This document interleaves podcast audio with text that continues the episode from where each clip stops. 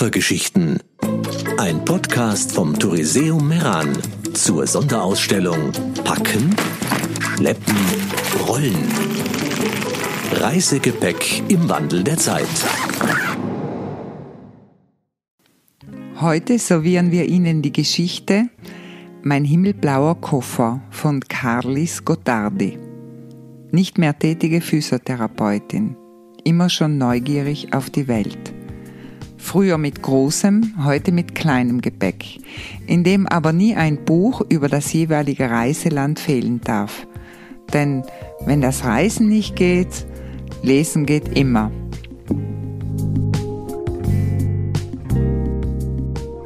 Nachdem ich viele Jahre mit zu viel Gepäck in Zügen, Fliegern und Autos gereist bin, habe ich mich entschlossen, mir einen Koffer zu kaufen, der die perfekten Handgepäckmaße besitzt, zudem noch schön, himmelblau und wie der Name schon sagt, handlich ist.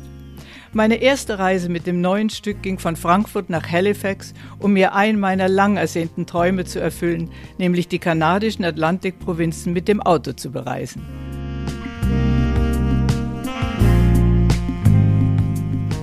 In Frankfurt am Flughafen musste ich dann feststellen, dass ich mein inzwischen schon so heiß geliebtes Köfferchen nicht als Handgepäck aufgeben konnte, da das Gewicht, vorgesehen für Handgepäck, knappe ein Kilo überschritten hatte.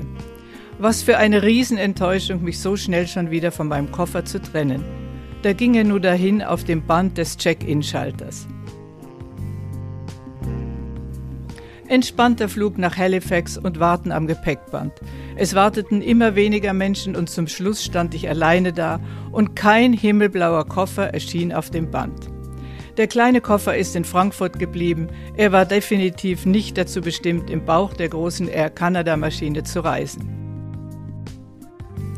Nach der Vermisstenmeldung und dem Ausfüllen sämtlicher Dokumente und der ehrlichen Beantwortung aller Fragen, auch der, ob ich wohl ein Rifle, Gewehr in meinem Koffer hätte, holte ich meinen Mietwagen ab und machte mich auf den Weg zu meinem Hotel in Halifax, auch mit dem Versprechen der Fluggesellschaft, dass der Koffer mit der nächsten Maschine käme und mir ins Hotel, in dem ich zwei Nächte gebucht hatte, gebracht würde. Nach zwei Tagen war von meinem Koffer nichts zu sehen und auch nach nochmaligem Telefonieren mit der Fluggesellschaft und weiteren Fragen, ob sich nicht doch vielleicht Waffen oder Drogen darin verstecken würden, fuhr ich weiter über Peggy's Cove, Übernachtung, kein Koffer, Mahoney Bay, Übernachtung, kein Koffer. Und so langsam gewöhnte ich mich daran, am Abend mein Shirt und die Unterwäsche zu waschen und überlegte mir dabei, warum um alles in der Welt mein Koffer das eine Kilo überschritten hatte. Der nächste Tag führte mich nach Lunenburg in ein entzückendes Bed and Breakfast mit traumhaftem Blick auf den Atlantik. Kaum war ich in meinem Zimmer, als die Vermieterin mich rief, um mir mitzuteilen, dass soeben ein Köfferchen für mich abgegeben wurde.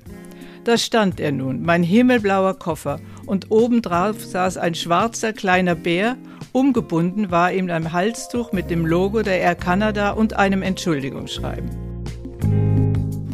Alle meine künftigen Reisen habe ich mit dem himmelblauen Koffer gemacht und nie mehr hat er die sechs Kilo überschritten. Im Gegenteil, er leidet jetzt jedes Mal an Untergewicht und mit zunehmendem Alter und Reiseerfahrung habe ich gelernt, mit wie wenig Gepäck man in den Ferien auskommt.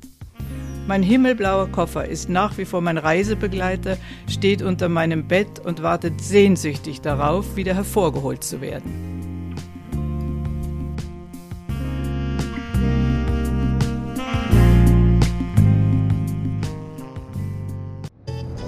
Koffergeschichten, ein Podcast vom Touriseum Meran. Jede Woche gibt es eine neue Geschichte. www.touriseum.it